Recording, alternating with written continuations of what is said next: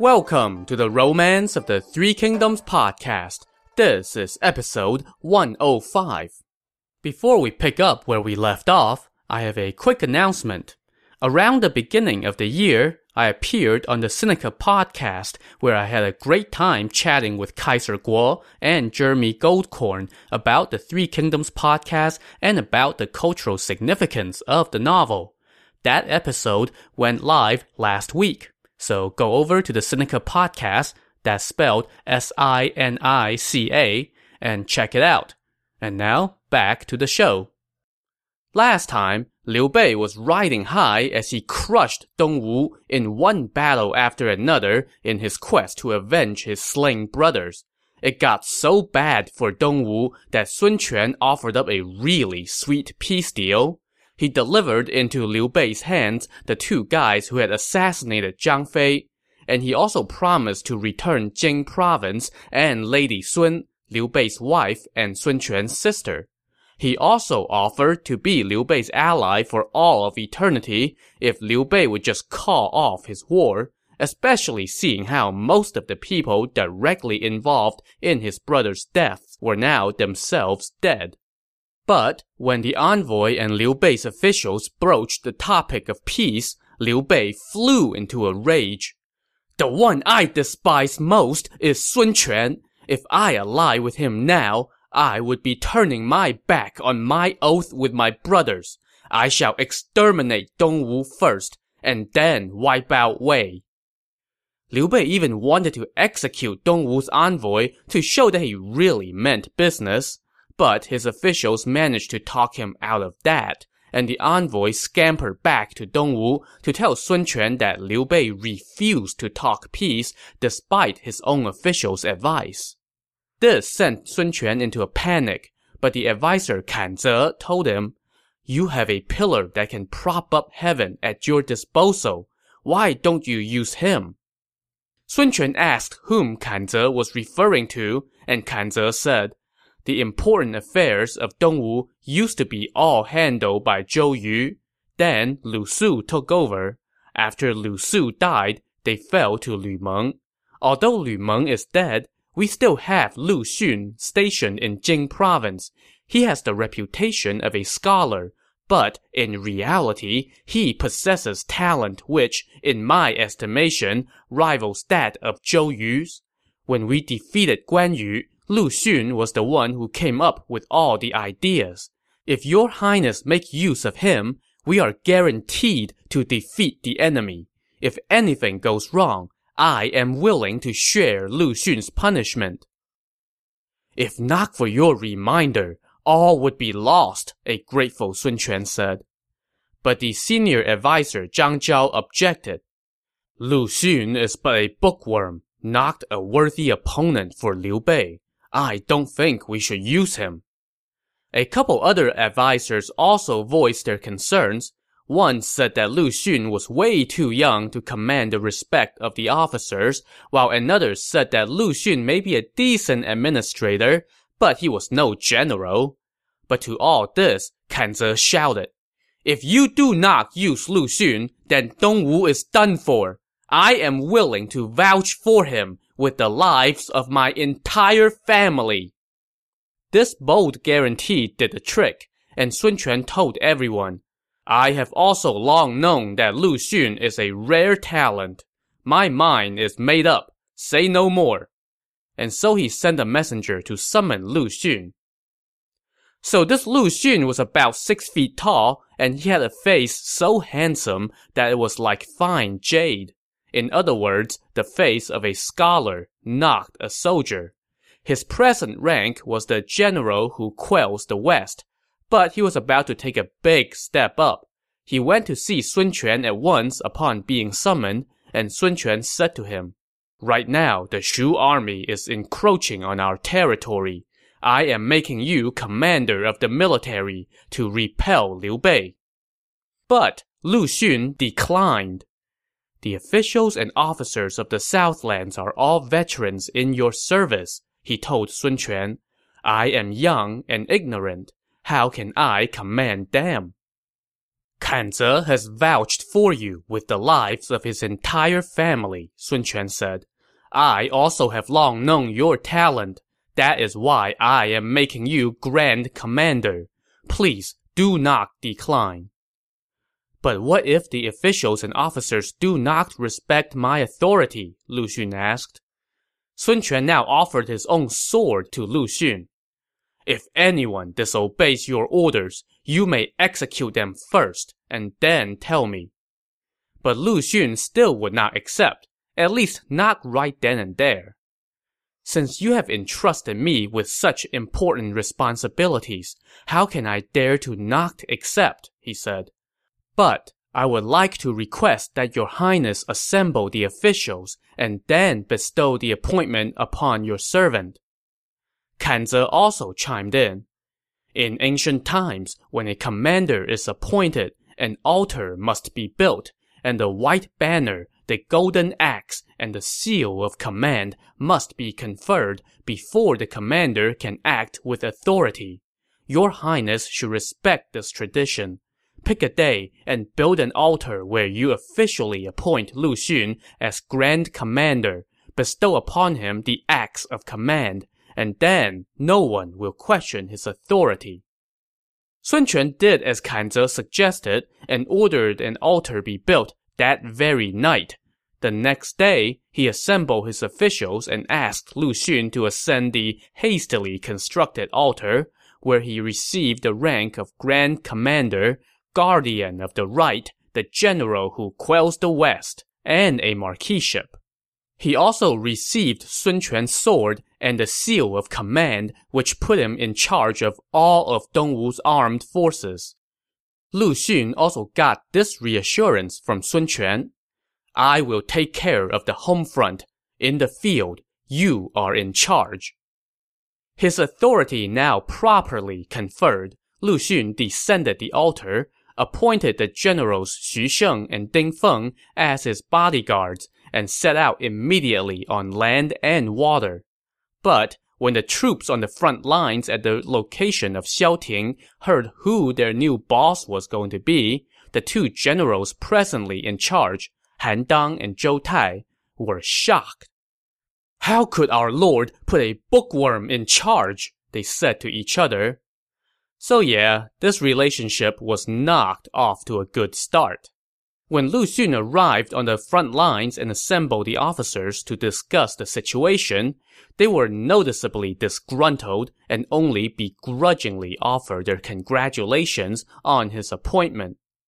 His Highness put me in command of the military to defeat Shu, Lu Xun told them. An army must have discipline. You all must follow regulations. There is no leniency for anyone who breaks the rules, so don't do something you will regret. So here was this little fresh-faced kid who looked more at home with a book in his hands than a sword, telling these grizzled veterans that they needed to follow orders. Everyone just bit their tongue and gave no reply. Then Zhou Tai said, Right now, General Sun Huan, our lord's nephew, is trapped inside the city of Yiling. They have neither provisions nor reinforcements. Please find a way to rescue him soon, so as to put our lord's mind at ease. But Lu Xun just told him, I know that General Sun has the loyalty of his men, so I am confident that he can hold out. There is no need to rescue him. Once I have defeated Shu, he will naturally be freed. This was not what the men were hoping to hear, and they went off snickering under their breaths. Han Dang even said to Zhou Tai, With this pedant in charge, Dongwu is doomed. Did you see how he conducted himself? Hm, I was just testing him with my words, Zhou Tai said. He obviously has no idea how to defeat the enemy. And things did not get any easier for Lu Xun going forward. The next day, he ordered his troops to fortify their defenses and to avoid engaging the enemy. But the men all mocked him for being overly cautious and ignored this order. So the next day, Lu Xun summoned all the officers and asked them, His Highness has put me in command, and I gave out orders yesterday for you to stay on the defensive. Why do you disobey my command? I followed General Sun Jian in his pacification of the Southlands and have been in hundreds of battles, Han Dang answered, referring to the patriarch of the Sun family who began their conquest of the Southlands. All the other officers are all men who have risked their life and limb for our lord or his elder brother Sun Ce. Sir, his highness appointed you as grand commander and order you to repel the Shu forces. You should be drawing up a plan and deploying troops toward that end. Yet you are ordering us to stay on the defensive? Are you waiting for heaven to kill your enemies for you? We are not cowards. What is there to be gained by sapping our spirits like this?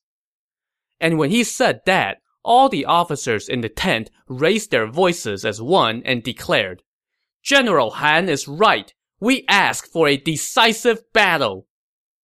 So this was borderline insubordination, and Lu Xun responded by pulling out his sword and declaring sternly, I may be a mere scholar, but His Highness has entrusted me with this important responsibility because he saw something in me. And I will suffer any humiliation, shoulder any burden that is required of me. You all must defend your respective locations and refrain from making rash moves.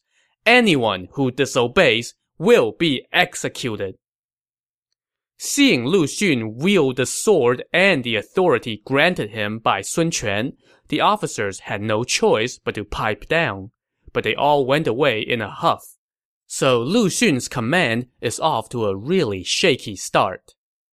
Meanwhile, on the other side of the lines, Liu Bei had garrisoned his army at Xiaoting and it stretched all the way back to the border of the riverlands, spanning more than 200 miles and totaling 40 camps in all. During the day, their banners were so numerous that they blocked out the sun. At night, there were enough campfires to light up the sky. So this was an awe-inspiring sight to behold. Spies soon brought word to Liu Bei that Dongwu had put Lu Xun in command of its forces and that his first order was for all the forces to assume a defensive posture. Who is this Lu Xun? Liu Bei asked. One of his advisers, Ma Liang, spoke up. Lu Xun may be known only as a scholar, but he is talented for his age and has very deep plans. It was his schemes that fueled their sneak attack on Jing province. So, it was this boy who concocted the scheme that did my brother? Liu Bei said angrily. I shall capture him. So Liu Bei ordered his army to advance, but Ma Liang preached caution. Lu Xun's talent is on par with Zhou Yu's. We must not underestimate him. I am an old hand at war, Liu Bei said.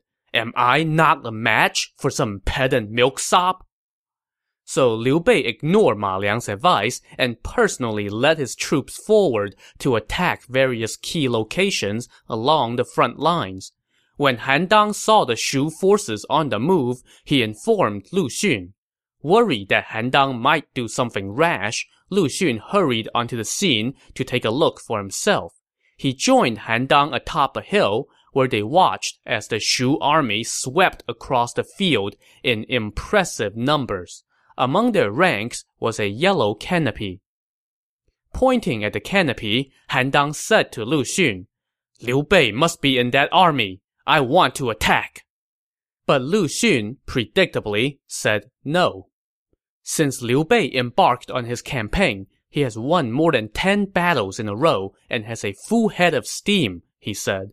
Right now, we should just stay on easily defendable terrain and not go out. If we go out, it will not go well. We should focus on rewarding our troops and broadening our defensive strategy and wait for the situation to change. Right now, Liu Bei is parading his forces on open ground but by maintaining a strict defensive posture, we deny them the battle they seek.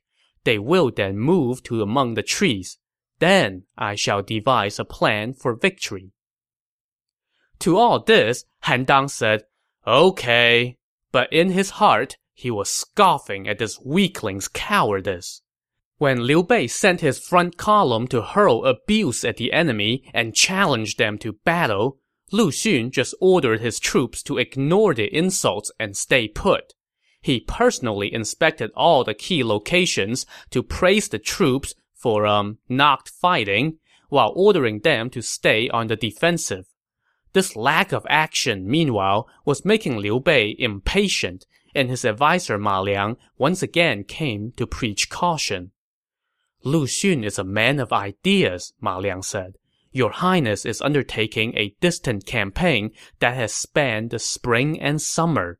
He is refusing to give battle so as to wait for something to go wrong on our end. Please be careful. Hm, what ideas could he have? He's just afraid of battle, Liu Bei scoffed. They have been defeated time and again, so how can they dare to come fight anymore? But the vanguard general Feng Xi pointed out a concern.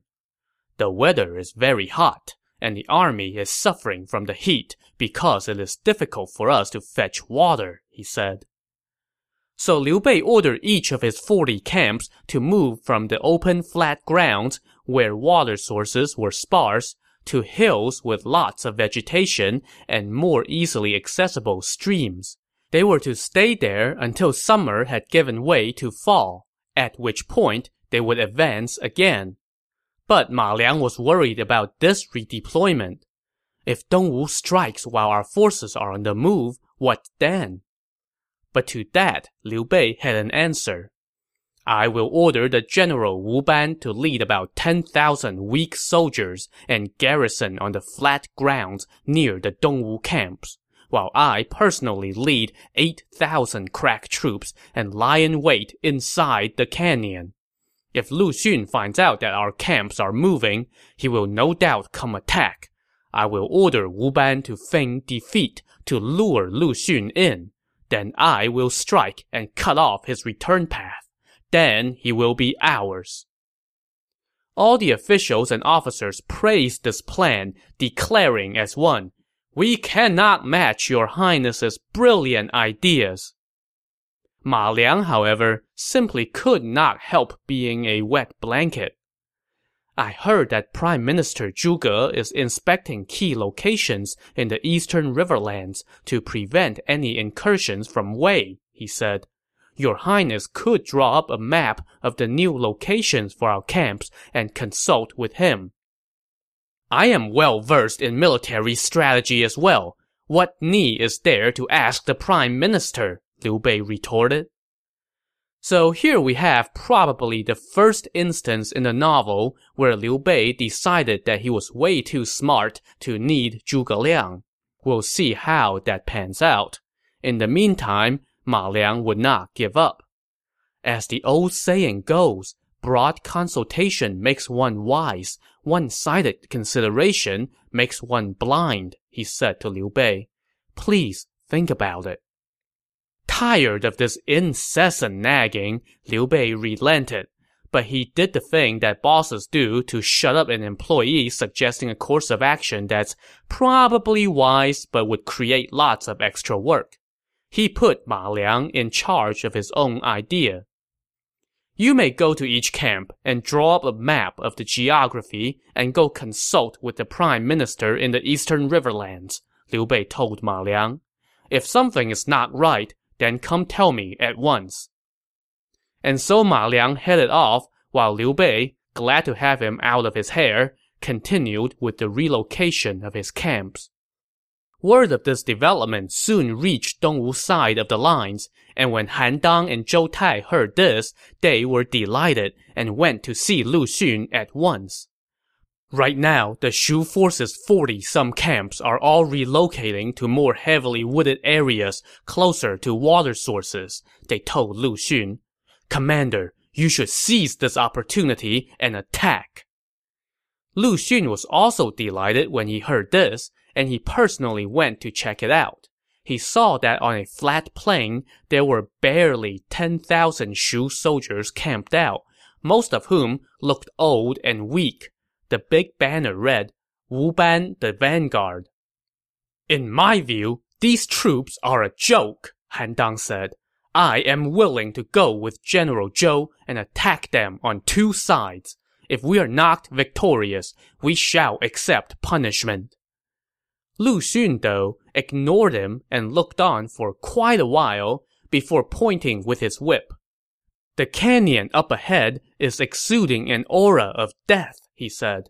There must be an ambush there. They're putting these weak soldiers on the flat plain to lure us out. We must not go out. So, all the Dongwu officers now had yet more proof confirming what they suspected that their commander was a coward. The next day, Wu Ban led his troops to challenge the Dongwu forces to battle. Wu Ban and his men laid it on thick, prowling around, hurling insults, and some even going so far as to remove their armor and clothes and just lying all around naked, daring Dongwu to come attack them. All of this was way too much for the Dongwu generals Xu Sheng and Ding Feng, and they went to see Lu Xun. The Shu soldiers have gone too far. We would like to attack them, they told him.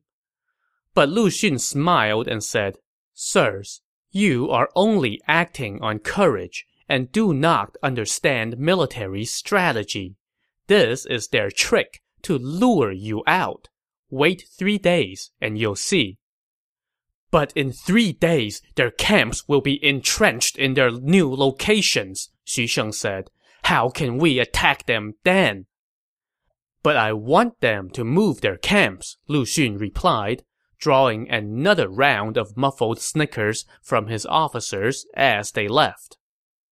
So three days passed, and Lu Xun gathered his officers to take another look at the enemy they saw that Wu Ban and his army of old and feeble soldiers had left. Where that aura of death is rising is where Liu Bei will be exiting the canyon, Lu Xun said as he pointed. He had barely finished speaking when a stout-looking battalion of Shu soldiers appeared, protecting Liu Bei as they passed. The sight of this army scared all the Dongwu soldiers. That is why I ignored your advice to attack, Lu Xun said to his officers. Now that their ambush is over, within ten days, we will defeat Shu for sure.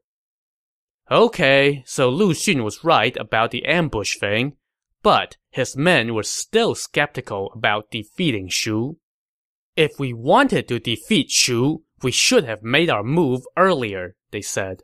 Now, their camps stretch for 200 some miles, and we have stared at each other for eight months. All their key locations have been fortified. How can we defeat them? Sirs, you don't understand strategy, Lu Xun said. And I'm sure his men appreciated being told that time and again. Liu Bei is a hero of the times and crafty to boot. When his forces were first assembled, they maintained strict order. But now, after such a long stalemate without gaining any advantage, they are fatigued and lax, making this the perfect time to strike. That apparently convinced his men that their commander was not a dunce and a coward after all.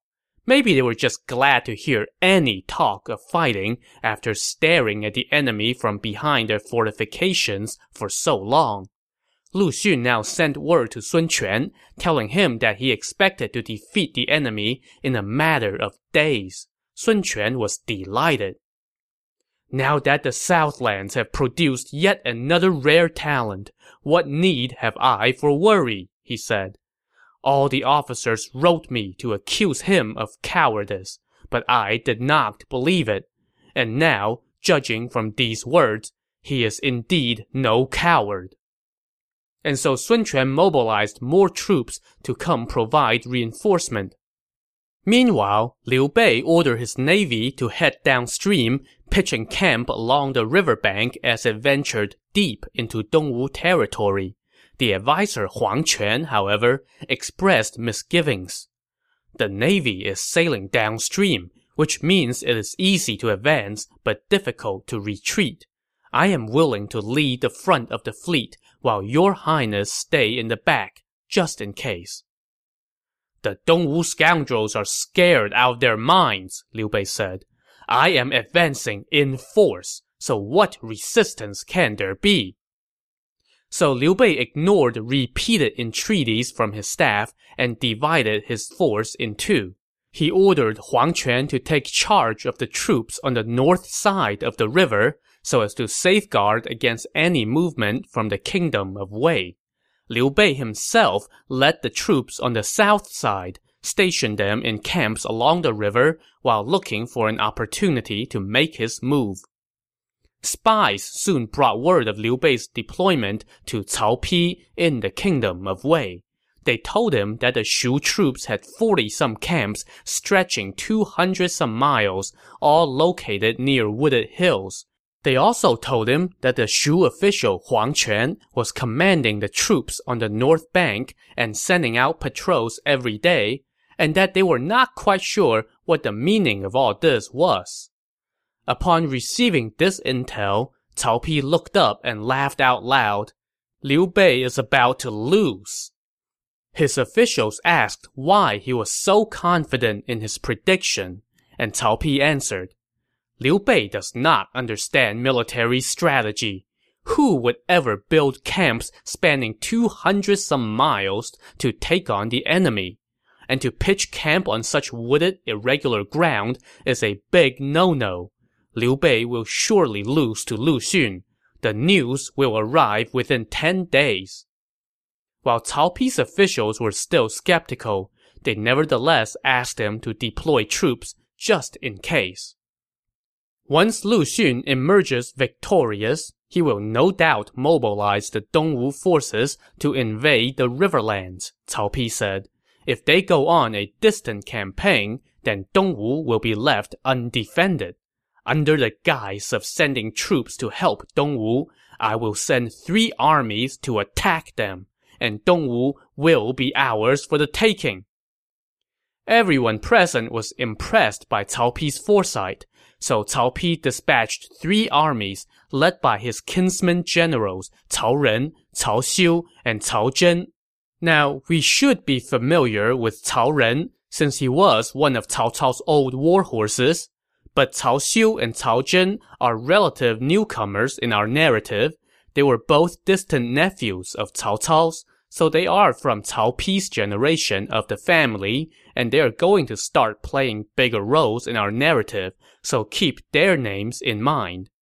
Anyway, Cao Pi told his three commanders to meet on a specific date and launch a sneak attack on Dongwu, and that he would send reinforcements. So we'll leave Lu Xun to plot Liu Bei's demise, Liu Bei blissfully unaware of said plot, and Cao Pi gleefully scheming to take advantage of the fallout. For now, let's go catch up with Liu Bei's advisor Ma Liang, who went back to the riverlands to show Zhuge Liang how Liu Bei had deployed his camps.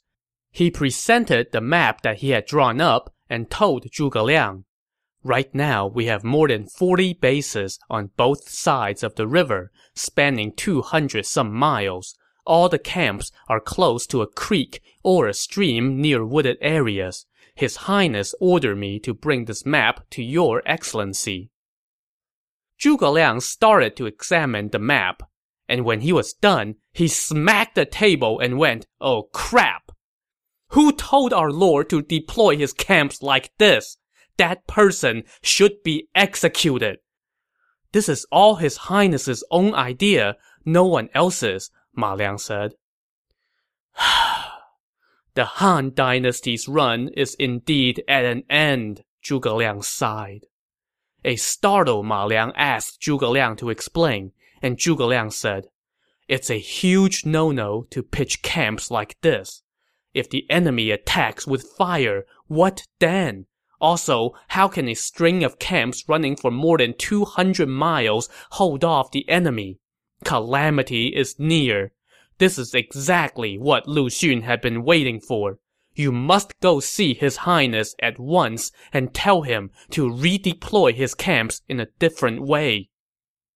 But what if Dongwu has already won? What then? Ma Liang asked. Lu Xun will not dare to pursue, so Chengdu is safe, Zhuge Liang told him. Why would Lu Xun not give chase? Ma Liang asked. He is worried about the Wei forces launching a sneak attack while his back is turned, Zhuge Liang explained. If our lord is defeated, he can find refuge at the city of Baidi. When I enter the riverlands, I set down an ambush of a hundred thousand troops at nearby Fishbelly Beach. Ma Liang was shocked by this revelation. I have passed by Fishbelly Beach many times, and I have never seen so much as a single soldier, he said. Why do you speak such falsehoods? All will be revealed in time, Zhuge Liang answered. It is best not to ask too many questions. Um, okay. I guess we'll have to take your word for it. Not that this was important or anything. So Ma Liang got a letter from Zhuge Liang and rushed back toward Liu Bei's camp, while Zhuge Liang immediately returned to Chengdu to prepare reinforcements. So, if you believe Lu Xun, Cao Pi, and Zhuge Liang, Liu Bei was in for a disastrous turn of events. To see if their predictions come true, tune in to the next episode of the Romance of the Three Kingdoms podcast. Thanks for listening.